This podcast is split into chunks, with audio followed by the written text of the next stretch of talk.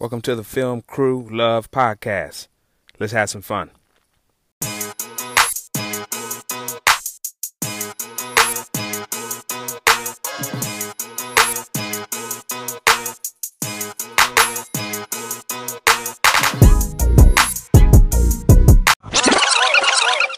All right, uh, welcome to the Film Crew Love Podcast, where we discuss the labor of film love and the love of film labor. I'm your host, M. Imhotep, joined today by uh, one and only Tommy Maddox Upshaw. Say hello, Tommy. What's up? How y'all doing? Excellent, man. Tommy is a uh, director of photography in Hollywood.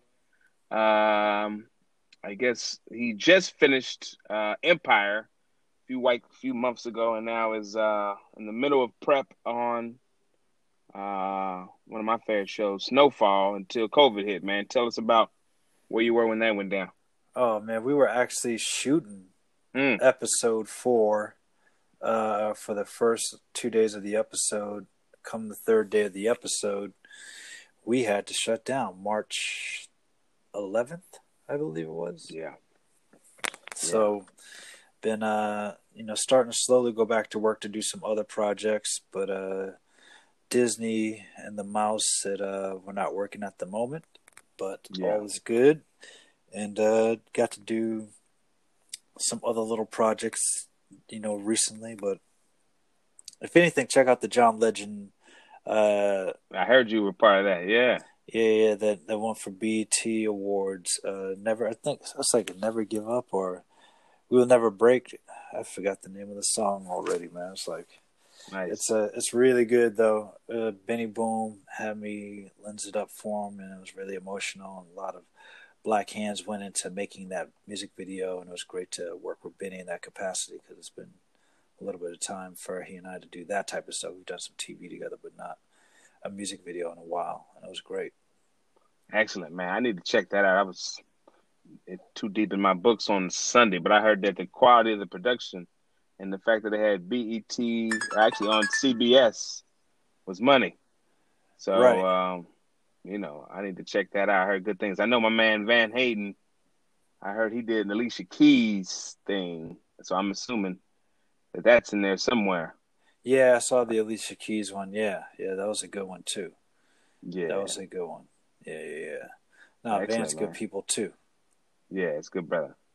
Good brother, man. So um Tommy is uh, you know, he's been in the game, you know, this is about half your life now, brother, right? Oh, it's getting close to that. Uh, I ain't telling your age, man, but you yeah, that's all right.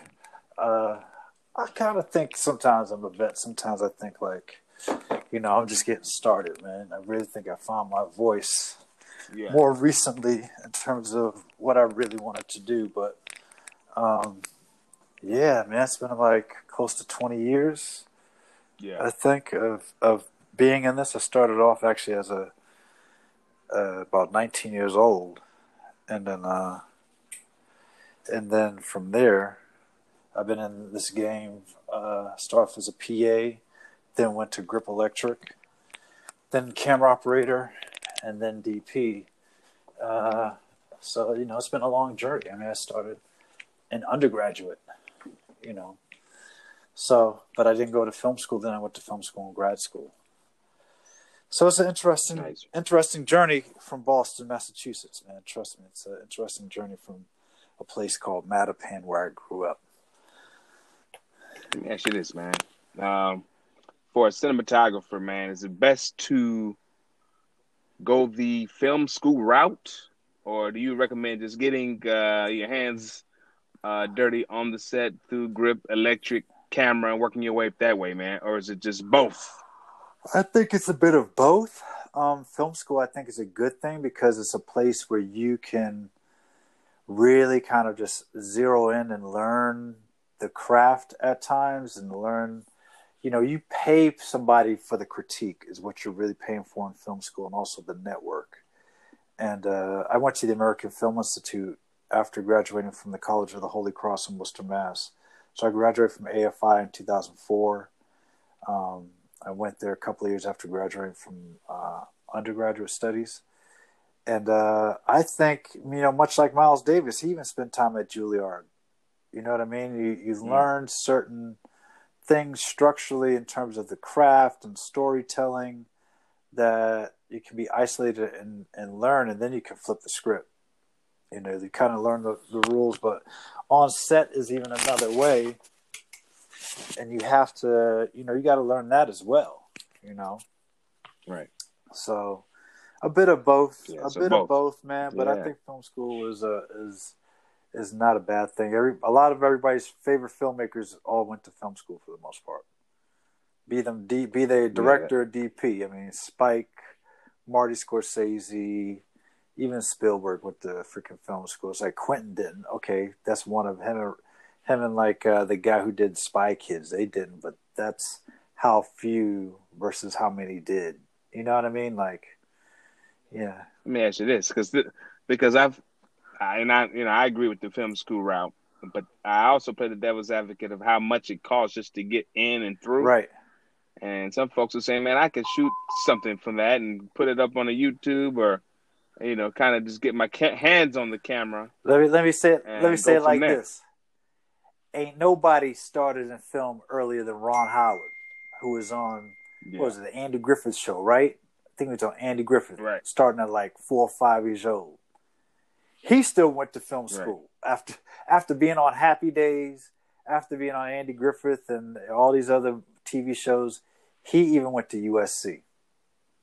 So if he still Right. felt compelled that he had something to learn after already being in the business for 13 years on set on hit TV shows, then how how are many of us not compelled to make the investment and go find the time to hone in on the craft and something that we love? You know what I mean? I hear that. I hear that. What if- for those who can't afford uh, SC Man, you got these film it's schools? a, it's an investment, man. It's like you can go to you can go to LACC. The Hughes brothers went to went Yes. to Los Angeles Community College. I love it. Yeah, I love You know that. what I mean? You can Yeah, go to Santa Monica College. Come out here, go to Santa Monica Community College. There's, there's a bunch of different New York Film Academy where I teach. They got like a month long program, Yes. and if you really want to figure it out, you can figure it out. Listen, I mean, not everybody can do the AFI. I uh, it was, I got help by my sister to help co-sign on my loans. You know what I mean? Like. Right. It, it took that for me because my parents didn't have that bread, man. My parents have nothing.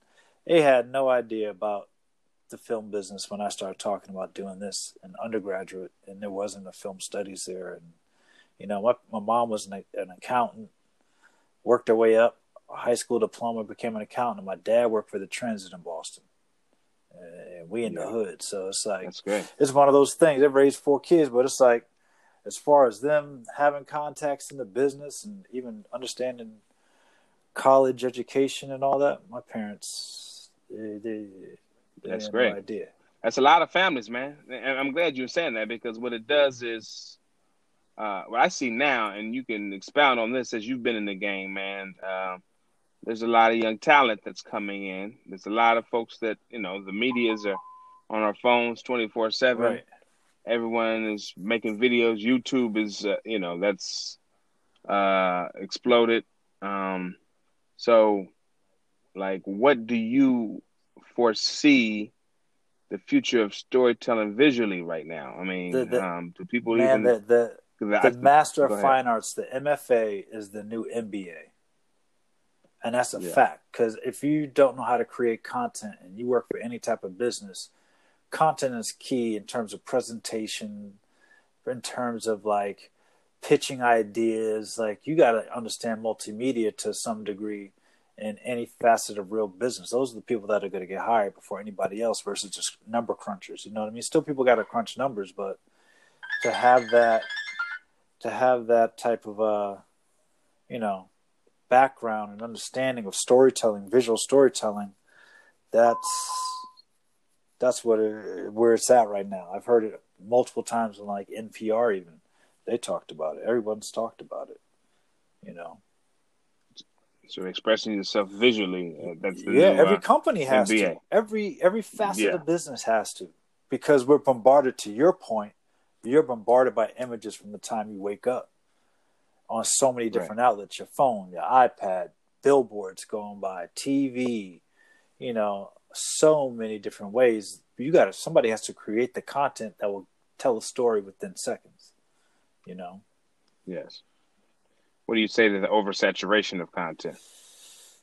Is there such a thing? I'm not sure if there's such a or thing. It... If it's just a part of our our, our life. It's, it's what just it what it okay. is. How do you stick out in that crowd? How do you say, "Hey, look at me at this time, during this moment"? That's uh, tough, man. You know, if it's that's the million dollar yeah. question. I mean, right now with the political uprising in America, the eyes are on Black Americans for a change. You know, we've been we've, right. been, we've been kicked to the wayside for a while, and now people are starting to listen to us and want to hear our stories because it's just so blatant in terms of the, the the, oppression and the silencing on so many facets of our life and culture and humanistic value that uh, people have realized that they've been really kind of ignorant towards it on purpose. You don't don't want to face certain things, you know. You know, a lot of Americans, yeah. you know, the rest of the world's kind of seen. Even the world's like, yeah, bad end of the stick. You know. Yeah, so that's interesting you say that, man. What have you heard from anyone uh, in the industry, directly, indirectly, uh, peers, colleagues, mentors, uh, friends, foes, about hey, man, you know, were you in this uh, social unrest? What do you? What, what's the ideal project for you? your representation. I'm curious now that uh, this is the multimedia era and the Black lives and stories are uh, of interest now. Mm-hmm. Uh, the creatives, yourself included, what have those conversations looked like? Oh man, um, you know my colleagues had checked in on me, but I had to remind them I'm a black man in America. This isn't news to me. This ain't this ain't right. new. You know what I'm saying? Like dealing with the the fact right. that massacre, like it's like my my dad grew up in Alabama. You know what I'm saying? He left Alabama uh, after like 18 years old, so 1962. My mom left, left North mm. Carolina in like 1964. So my parents and the, the Jim Crow ever, you know, that lineage and understanding is is within me. And to talk about creatively, for me, a story like Snowfall is very personal. You know, um, that's why I I I bring a different emotional standpoint, like I've told people, because my family, you know, cousins, first cousins, and on both sides of my family has substance abuse issues with crack cocaine in the 80s. You know, so for for me, the project that I'm on right now and what I would love for the, the universe to bring is more of these like dramatic biopics. I mean, that's why that John Legend video is something that I, I love you know, I just did recently that is something behind it. It's great. Kalushi, that's on Netflix, is a political drama. I love that. You know, those things emotionally tie to me because I'm a, a pretty political person and I'm a black American who has deep family roots in, you know, being subjugated to segregation and other things, you know. Then I grew up in Boston, so there's like his own ball of wax there. You know what I'm saying? Yes. Yeah, I saw a clip the other day of the brother um, Roy Woods. I think he was on uh, Noah, Trevor Noah's show. He was in Boston because. I guess they ranked they ranked as one of the race racist cities for some reason. Yeah, uh, he was one around making a spoof of it. Mm-hmm. Um, you know, h- how does that sit with you? And that's your hometown. I mean, you got there's a black contingency there. Oh, black as folks, there is in every urban America. Black folks have yeah. been in Boston since the yeah, Boston no Massacre. You know, Crispus Attucks. You know what I'm saying? I know it. Um, yeah. When it comes to that dynamic, they talk about it's really like the old. I think it's a bit of the old Boston. You know the you know I yeah. even got friends from South Boston, and all that rhetoric and uh, the chip on their shoulder and this and that. But it's like it's like check this out. Here's the irony. Boston versus New York black men have been getting massacred in New York for the last 15 years. I can't tell you the last time I heard about Boston cops massacring no black man. And more, uh, here's a historical fact. Look, you look it up. More black men were hung in New York City on one day, I think, in response to the the Civil War than any other time in U.S. history. Hang them from lampposts. Mm. Martin Scorsese put it in Gangs in New York, but I had read about this in high school New York has had a has had years of hanging black men. Boston's had years of busing issues, segregation, and and whatnot in terms of like not letting black folks buy houses, certain areas of you know racial dynamic around. But you find that out in a lot of places. It's just Boston was yeah. pretty overt with it because the Klan marched in Boston in the '70s, but then the white boys from Southie went and started fighting the Klan too. So it was like this weird right. thing. It's a you know it's crazy. I poked that brother in the eye with the the top of the flag, which is like a, a famous picture. Same time yes. though, 15 shots. You know, uh, in New York City, them cops. You know, right? They, how many different brothers they done killed? So it's like you know, is there a difference between Boston, New York? Yeah, you know, Boston has its issues. But uh, New York has massacred a bunch of black men in the last 15, 20 years, yo. Me and Spike Lee have had yeah. this out. You know, me and Spike have had this argument on set. we talk about sports, he talks about Boston being so racist, and then I bring up the historical fact. And Spike just he kind of pauses, and the people like, "Is that for real?" He's like, "Yeah, it is actually." it's like yeah, he's actually, yeah, he's actually right. Yeah, he's taking his he, he he's taking his racist stuff from the energy at the guard. Right uh, now, he is. the guard. Oh man, I feel they, bad for Spike. to the guard. Yeah, I can't believe yeah. they disrespect him. But it's like, yo, point proven. It's like, yo, bro, oh, you know, you, you ain't that far off of it. But you know, Spike's my man. Like I love that dude. He's right. giving me so much work and opportunities by being guilty by association with him, uh, and and loving black people and and all types of people, but particularly black people in production. Spike Lee is one of the the cornerstones, you know, uh, the foundation of hiring black people behind the scenes, as well as in front of the camera. But he's hired he's hired more people, black people behind the scenes than in front of the camera. You know, I love him for it. Yeah. Yeah, no, he's uh, he's dynamite, man. I think uh, this is the day. I think it was thirty. Let's see, eighty nine. Yeah, 31 years ago, Do the Right Thing came out today. Oh, wow. Yeah. Wow. Yeah. Still relevant. Yeah, we, we still see media. Yeah, man. Right. Still no brothers on the wall, right? right. Still no brothers. Uh, you know, yeah. it's, uh, yeah. I've said that about some camera companies in, uh, you know, around town. Yeah. yeah. Yeah. Let me ask you, man. You guys had um, you brothers had have you guys had Zoom chats? Uh, the black uh contingency of camera operators or yes. cinematographers? Yes, or, yes. How's that been going, man? It's been going. How's that it's going? been going great. So there's a, a group called Spores, um, and Spores Inc. is a group of black cameramen that's branched out to be a, a little bit more international. And then there's like the National Black Cameramen's like group that Alfeo Dixon is a part of. Uh, he kind of started that list, and we've had Zoom calls, but uh, Spores is the new one that uh, a brother named Balaji started uh, from a, a, WhatsApp group. At first, we were a WhatsApp group internationally with this brother named Joe Honeywell, uh, and then uh, then it just grew, and then Spores came out, and now you know there's a, there's a couple of them. There's a couple of them, but we are definitely talking we are definitely talking. It's great. It's great to talk about the energy in there, man. So, how many? What is sports? What is sports stand for? It, it's kind of like the camera. It, yeah, it's kind of like a, uh, a derivative of diaspora.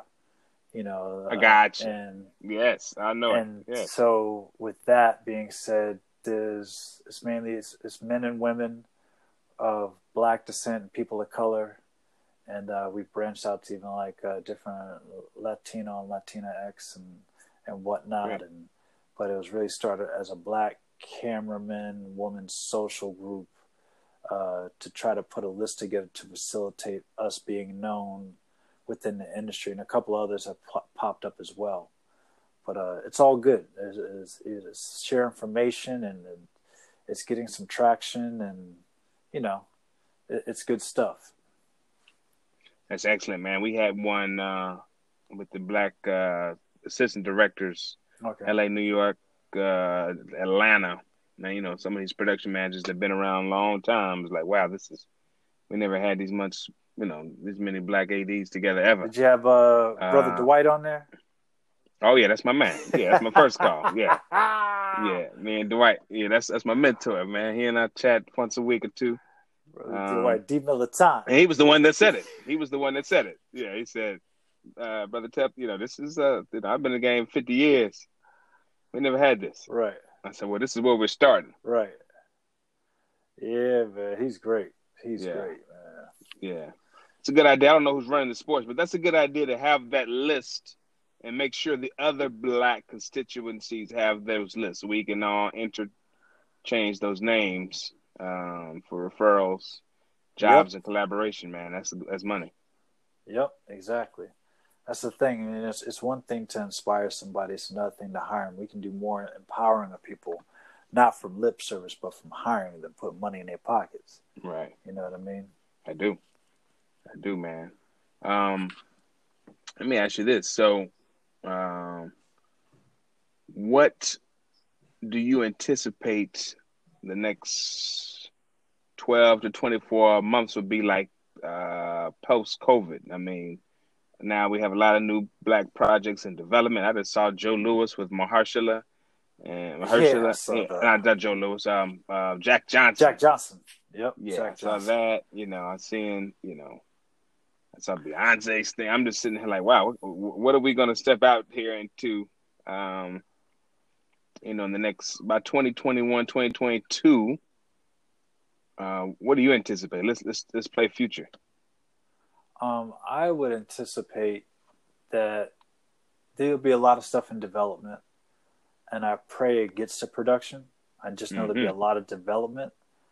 And with that being said, with the lists that are going around for black people in crewing, I hope that black hands are crafting these stories.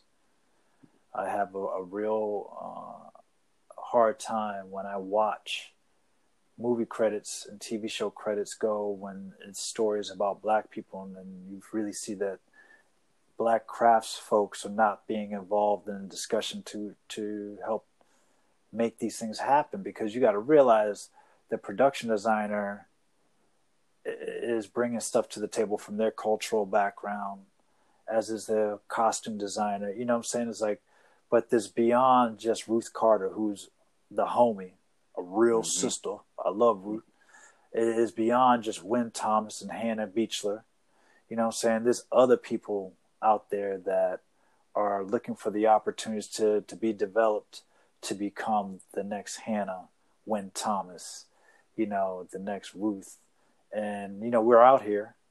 But one of the things is that, you know, you're only, as Malik Sayeed said to me one time years ago, you're only as good as the opportunities uh, presented to you. You know, it's like my man Daryl Walthall said it. If my mama got to get into the gym every day to shoot free throws, eventually she get better too. hmm You know, and black folks can only get better upon getting the opportunities to to possibly to become better. You know what I mean? It's like, eh, yeah, some people are like, oh, they don't have the work experience. You don't have. It's like, well, if, if you don't give the experience, you know, we want to watch a whole lot of other folks fall upwards on projects about black people True. and yet we we can't get a check. You know, this TV shows about about white gentrification of uh, Los Angeles neighborhoods, and yet you find out ain't no really no black people working on it. It's like, what the heck is that? Yeah. Yeah. So you you're you, you're leery of uh the the hands that are behind the scenes, making sure they bring in their uh not only that they're black, but they're also uh getting the opportunities to bring the culture authenticity to those sets and Right, stories. Yeah. right. And I I hope I hope that they you know people say they want change in Hollywood. This is this is how you do it. You make a way and you bring in the, these people to the interview. You you look and, and find them. It's 2020, man. You can get online and find just about anybody. Right. you know, Yeah. so things are changing, though, man. Things are changing. Phones are ringing. Yeah. Just see when we can get out of here because of the COVID of it all. When we Have you heard from uh everybody. have you heard from your production manager? Anybody over there where you were or what We we did, but now with this whole new influx of Yeah. supposed cases, even though they're not fatalities, just more cases. It's kind of like, well, let's. uh I don't know if our prep start date's going to be the same, but what were they talking? July, August? July prep, end Yeah. of July prep, and start shooting again in August. Yeah. You know, Yeah. Uh, yeah, well, yeah, we'll play by ear with that, man. We have the same.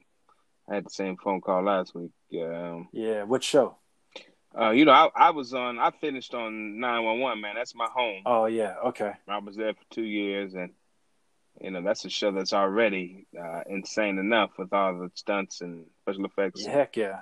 So, you know, I don't know what uh, that holds in the future, or how the script's changing, or what Fox is prepared to do. Man, the studios. Uh, you know, we'll just wait and see how they plan to keep uh, this new world safe. Right. You know. Yeah. Right. Right. It ain't, it ain't Fox, bro. It's Disney. ah, yes, that's right. True. I'm, I'm, in the same boat. We're, yes, we're brother, you are. You FX. Fox too. Yes. Yes. Yeah, that's True. the mouse, baby. True, when Mickey brother. come out and talk, that's when we find out we're going back to work. True. Yes, you are right about that. It is Disney. Yes. Safety. Yes, my man. Uh, okay. Oh, All right, man. So, um, I guess for you, as you, um, you know, a lot of my thoughts are kind of thinking about the next generation, man, because, um, you know, I'm I'll be turning 42 in like two weeks, man, and I'm always thinking about, okay, I'm mid career, roughly, mhm. but you know, who's coming behind me? Is their pathways open? How do I make sure they get them? Uh, for the young youngsters that are coming behind you uh, and are reaching out or moving up or moving left or right, uh, how should they maneuver, man, in this new world? I mean, what can you, what mistakes that you made would you say avoid this, or what things that you uh, would say take advantage of this? You know, how can they maneuver without being too aggressive and just or being too complacent? the way to move, I think, creatively take a lot of chances. Politically, listen to the mentors.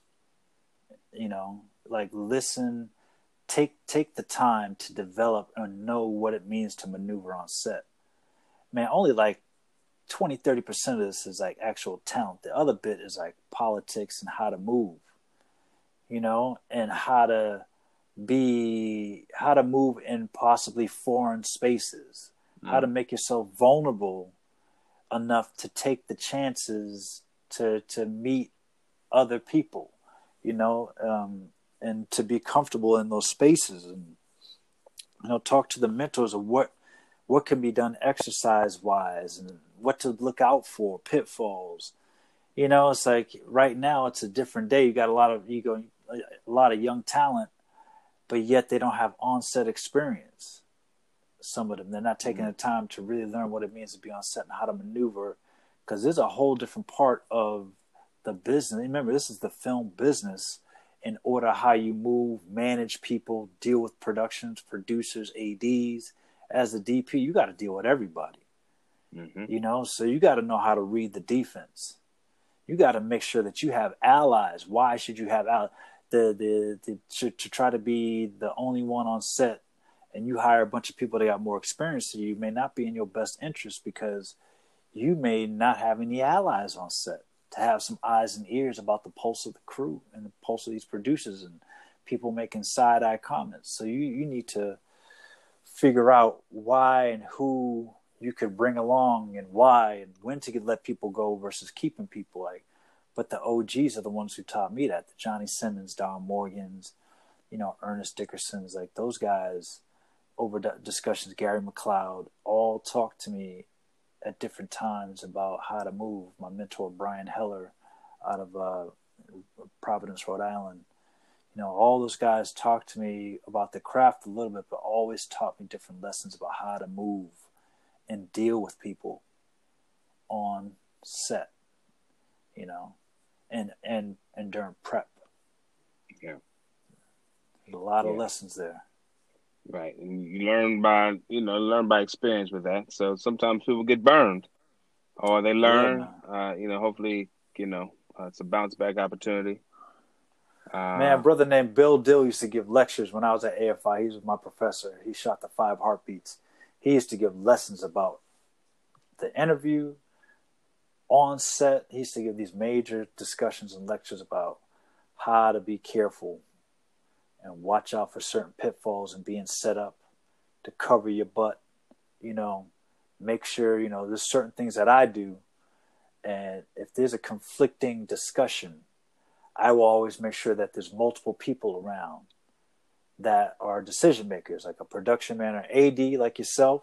Mm-hmm. If I'm getting conflicting stuff from, say, a director, I'll bring over the first AD, and then if there's a producer nearby, I say, "Hey, I I, th- I would like for you to be in on this."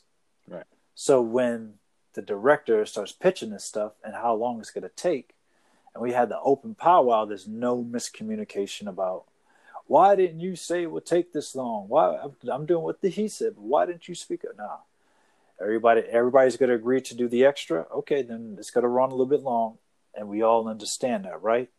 Yeah, yeah, okay, yeah, we get it. All right, cool. I don't want to hear nothing coming back, being peeled back at me from the network or studio. He doesn't know how to manage time. They're responsible with time and, and facilitating. Nah, everybody was in on the conversation. How about we write it down and send it to the studio that there was a powwow and there was a request. You know what I mean? I Stuff do. like that. I do. Yes.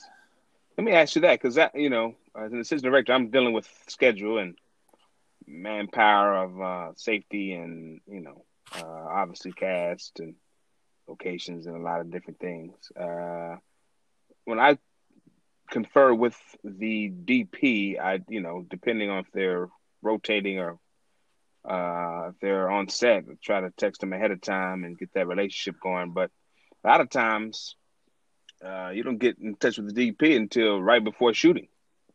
And, you know, hopefully they read the script. Maybe they haven't. Maybe the director and the DP had a conversation the weekend before or send the emails.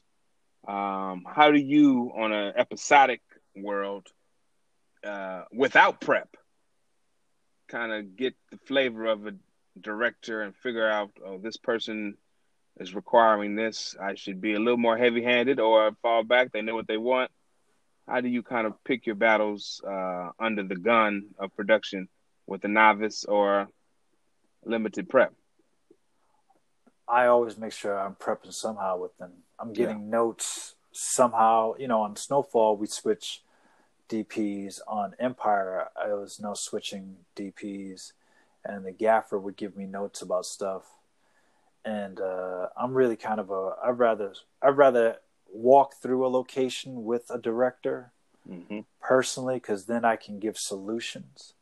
You know, how many solutions can I give, and how many solutions could I have in my brain?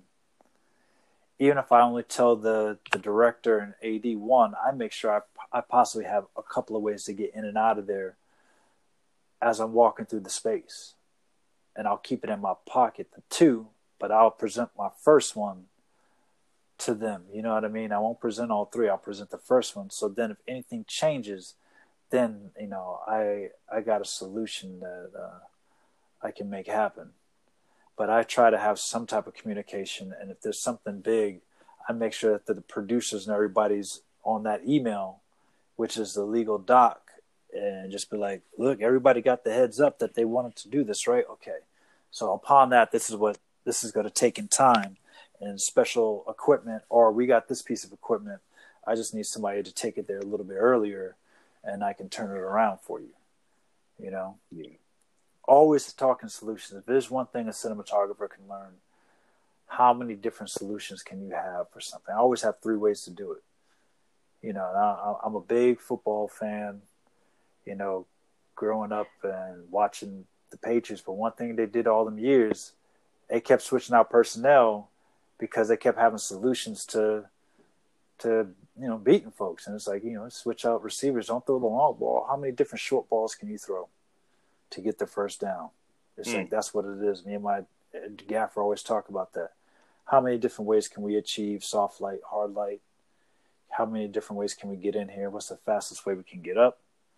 You know, if a director throws us a curveball, what can we do to make the adjustment for the audible? Nice. How many um as you you've been in the game for a minute, how many uh gaffers do you have in your pocket? I mean, if you have someone you have just like a normal I know you have maybe one or two that you work with. Is it like five, ten? Is there Nah, no, nah, it's only a couple, man. Couple. Okay. Yeah, um, one of which was my intern, and then eventually I bumped him up to Gaffin. That's Justin Dixon. Okay. And then he's on Snowfall with me. And then a brother I met in Atlanta named Byron Maroney, Abdul Bahari, and he uh, he's and I got teamed up on a show called Tales, and we've been friends, best friends ever since. You know, me and Justin are best friends. Justin lived down the street here in Inglewood from me. Nice. Um, and uh, you know, I work with Christian Epps sometimes, once in a while, and once in a blue moon, Brad Jameson. Then I've taken on and met some other folks along the way, but it's mainly Justin and uh, and my man Abdul, aka Byron. Uh, them two brothers right there. And then uh, I've worked with different key grips. Dan and Johnson, I've worked with a bunch over the years. Uh, Matt Lim, I worked with a little bit, and uh, now I'm working with Bobby Thomas, a brother who did Sons of Anarchy, mm-hmm. uh, who actually grew up with John Singleton. He's been the key grip on Sons along with other stuff, but I got him with me on uh, Snowfall these past two seasons. Really good brother. Man, that's that's uh, thanks for giving the shots out to the, the brothers, man. When I visit a set, I know that the crew was a reflection of the production manager and the DP. Right. right? I always and I was talking to Sister Heidi, who was production manager over at uh, Blackish, and uh, that was years ago when I visited that set. And if it wasn't a representation of the title of the show, and um, that was a mandate from her, so her Rolodex reflected that.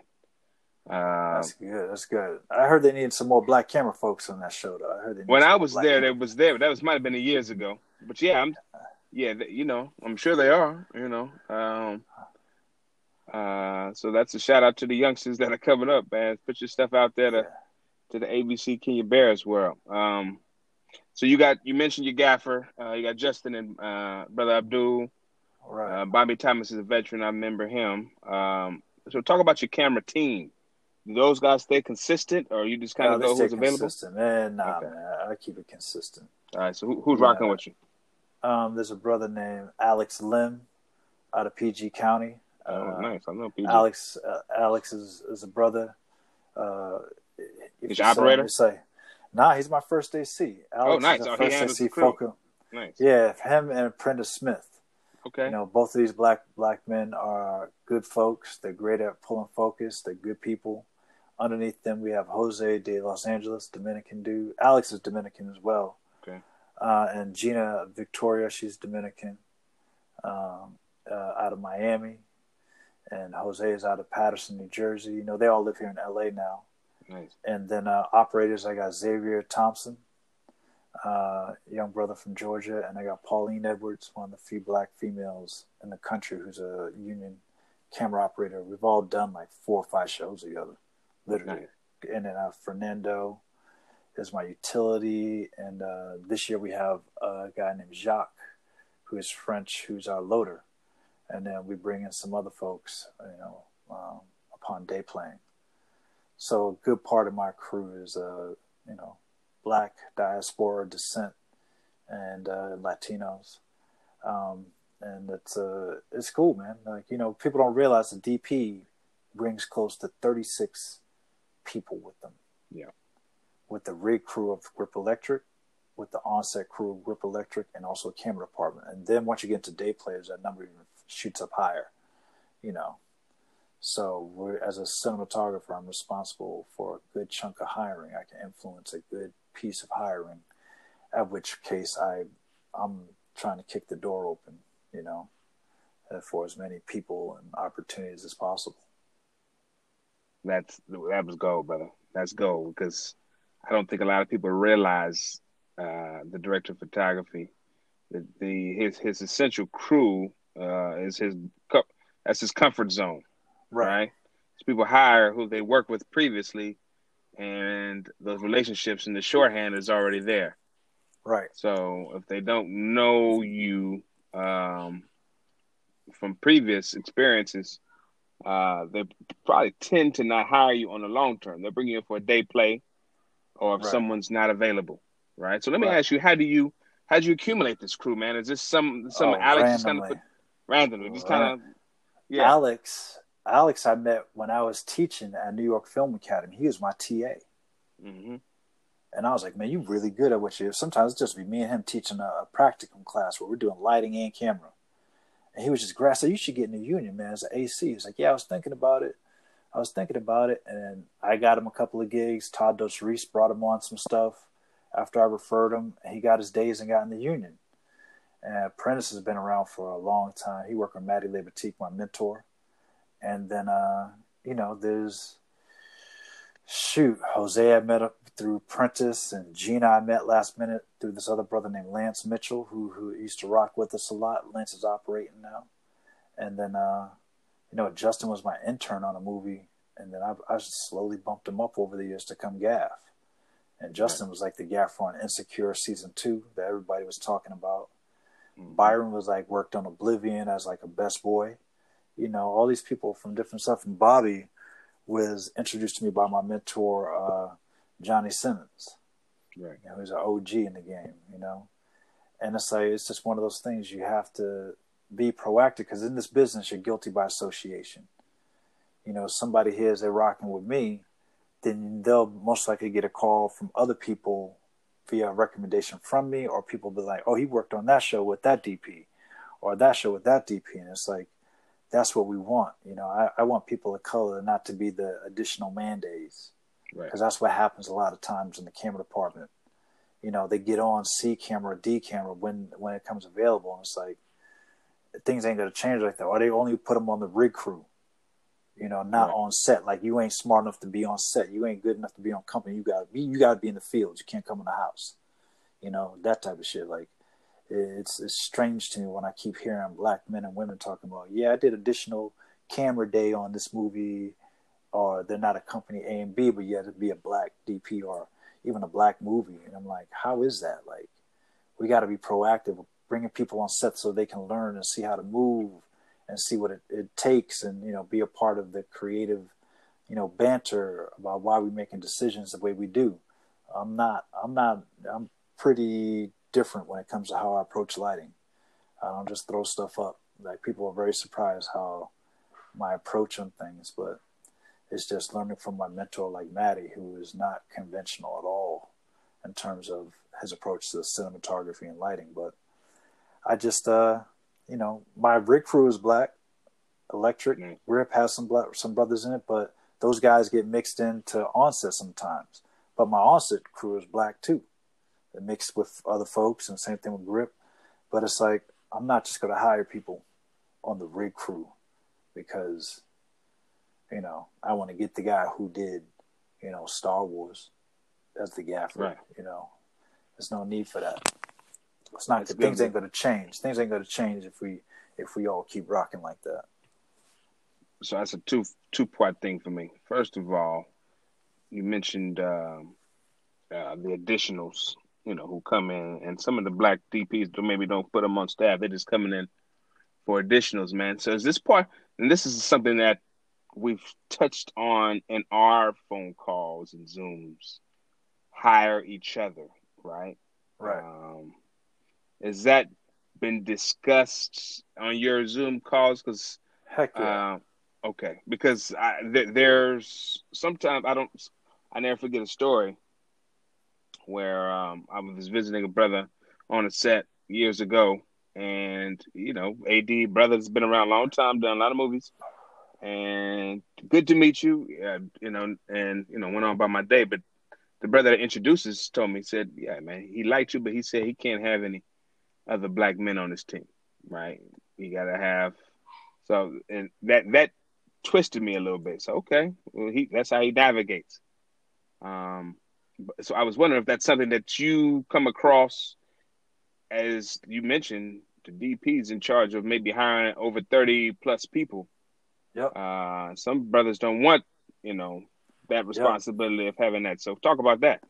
Man, I call that iconic Negro disease. Flying a bowl of buttermilk. Shameful. that's, a, that's shameful when I've seen it happen because I've seen it happen. Yes. And I don't understand why people making moves like that in 2020, 2019. You know, it's it's it's uncalled for in a day and age when black men are out here being massacred. And we've realized that we have the highest rate of unemployment next to Native Americans, black men. People can look it up. You know, our voice has been suppressed. And when you look at the economics, you know, we, we make more money than black women do, which ain't that much, right? Hmm. But yet they still have a higher rate of employment over black men. White women have just under the rates of employment of white white women do have are right next to white men in terms of unemployment uh, unemployment and employment rates and how much they make. So Yes. you know, it becomes a whole discussion, and, and all the other ethnic categories. We at the bottom. Only ones below us is, is Native Americans. Literally, you can look it up, man. It's on the economic breakdown of like this called like the E nineteen. People can look it up. They'd be surprised. So when I've gotten into discussions with people about hiring, be we need we need an inclusive crew, and we're gonna hire more women. And then I see that the whole camera department's just, you know, it's a white D, female DP, but it's all white female, not even all white females, all white crew because they bring white males. I'm like, that's not an inclusive crew. And when we do the economics, they're not being suppressed. They're not not being employed. I'm just talking economics. So when I bring it up, some people don't know it, but I've had ASC members who've had to admit to it. Like even in the presence of camera department, white females have a bigger presence than black men and black, especially black women. You know, it's uh, you know, it's kind of shameful that you know, people like Michelle Crenshaw and Diane Farrington and Cybel Martin uh, haven't had the opportunities over the years that some of their white counterparts have had. You know, and it's just like, you know, and, and black men, you know, we we've kind of been brushed aside. I feel to a certain degree. Um, in this discussion of inclusion. Like we got left out of it. Like all of a sudden, it was like we need to hire more women, but it's like, yo, we we black men, like we not we haven't even been in the discussion to make as much money as our white counterparts, nor be hired as much as they are. You know, but now I think things are going to change. People are realizing the uh, the internal prejudice that lie with all facets of Americana. But uh, yeah, man, you know, I I, I talk economics and black and, and black and white. I'm, I'm I, I pull it up. I pull it up on people when they start having that discussion with me. I'll pull it right up on my phone. I say, "You read the stats. You Yes. you read the rates of unemployment and how much people are making, and you tell me. Look at where I am as a Black American male." And then the discussion changes because that's like, you can't just hit me with a false narrative. That's deep. You know, That's deep. So how do you encourage the other brothers? Is it just kind of like, uh, is it a pull? Uh, you know, they'll do what they're gonna do because they're comfortable and that's their set, or is it kind of pull you aside? And just how do you, you know, um, man, I, I try to pull as many as I can aside. I try to, you know, are they receptive, or is that just kind of yeah? S- some of them are. I think there's Or- a few that that that are, and some are just like they want who's done the big show already Yes. because it makes their life easier because they these folks have worked at this level, and it's like why you gonna hire the guy that's already done the big show? Like I had a commercial once where I got to work with Spike Lee and Spike had Robert Richardson DP it. I'm like, cool. I, I want to work with Bob Richardson. Like he did Platoon, Nixon, JFK, Django, and him and Spike were working together on some commercials, and I came to operate. I get a phone call from production. They're like, "Hey, we've got some ACs for you for the job," but they left the door open. They go, "But if you uh, if you if you would like, you can bring your own people." I said, "Well, who did you have?" And they gave me the names of the ACs that were to work with me on my camera. You know, Bob has his usual people and they named the folks. I won't name them, but I just saw they they did every last blockbuster movie for the last two years as A camera focus pullers. Mm.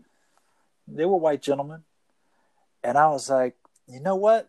I got this brother named Prentice Smith that I would like to bring with me, and Alex Lim will be his second for the day. And mind you, they usually both pull focus for me, but I brought them and had them right in front of Bob Richardson and Spike, and we did the job Right. and you just and when when somebody leave just a little crack for me, I man, I'm putting my whole foot through the door, and I'm bringing in as many as possible. Right. You know, it's just it is what it is. At this point, man, I've been fired off a job in my career. I've you know I know there's people out there that don't like me. Okay, sun's gonna come up tomorrow. I'll do my best. I'm still here. I've been through it. You know, I know those people don't don't like my work. I know those people that do.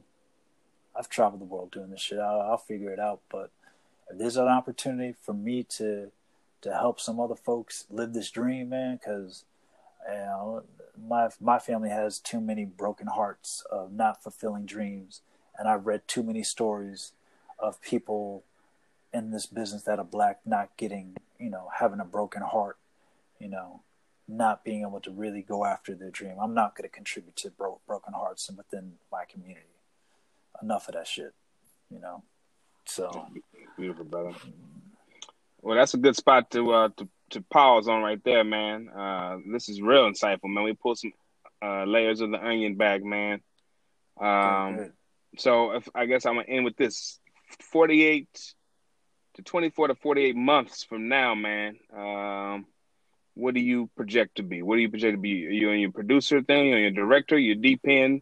Or are you like right where you are? I love to. I love to DP. You know, I love sci-fi movies, man. I'm like, I love Gattaca. I love that Star Wars craziness. You know, I would love to. You know, they even love that Black Panther. Like, you know, I'm a I'm a sucker for some Marvel stuff. I'm a sucker for weird, interesting sci-fi you know, sci-fi drama. I would love to be shooting one of those those size movies just to know I can do it and contribute to it because I love that stuff as a kid all the way until now. You know, even when I was a kid, I loved like Flight of the Navigator. You know what I mean? Like, yeah. I, am I'm that dude, man. Like, I'm silly like that. Um, but I would also like to segue into producing and development. I would like to get in to get into that next uh, and still shoot. You know, there's a woman that does it whose work I've loved over the years, and she's starting to direct and produce as well as still DP named Ellen Kuras. And I've been watching her career for years, and she's doing it. And uh, there's also another DP. Uh, forgot his name. He he's also been doing it. Uh, Philip Rousselot, I believe. He's been DPing and producing stuff at the same time, so it's not impossible. You know, you know, nice. maybe direct some TV in between once in a while, but uh, development, producing, and shooting features, or some great like you know Game of Thrones type, you know craziness. That'll be that'll be fun to me, man. You know, some that takes place in some other part of the world. Like I love that fantastical stuff, man. I love to lens it and take the helm of it. I'm going to do it somehow. I don't know how, but it'll happen. Yeah. yes, I might as well just put it out there. Okay, you know? well, I'm gonna follow up with you on that, man, off the air. Uh, this yeah. has been the Film Crew Love podcast, man. Tommy Maddox Upshaw, uh, Labor Film Love, Love of Film Labor. Till next time. Peace.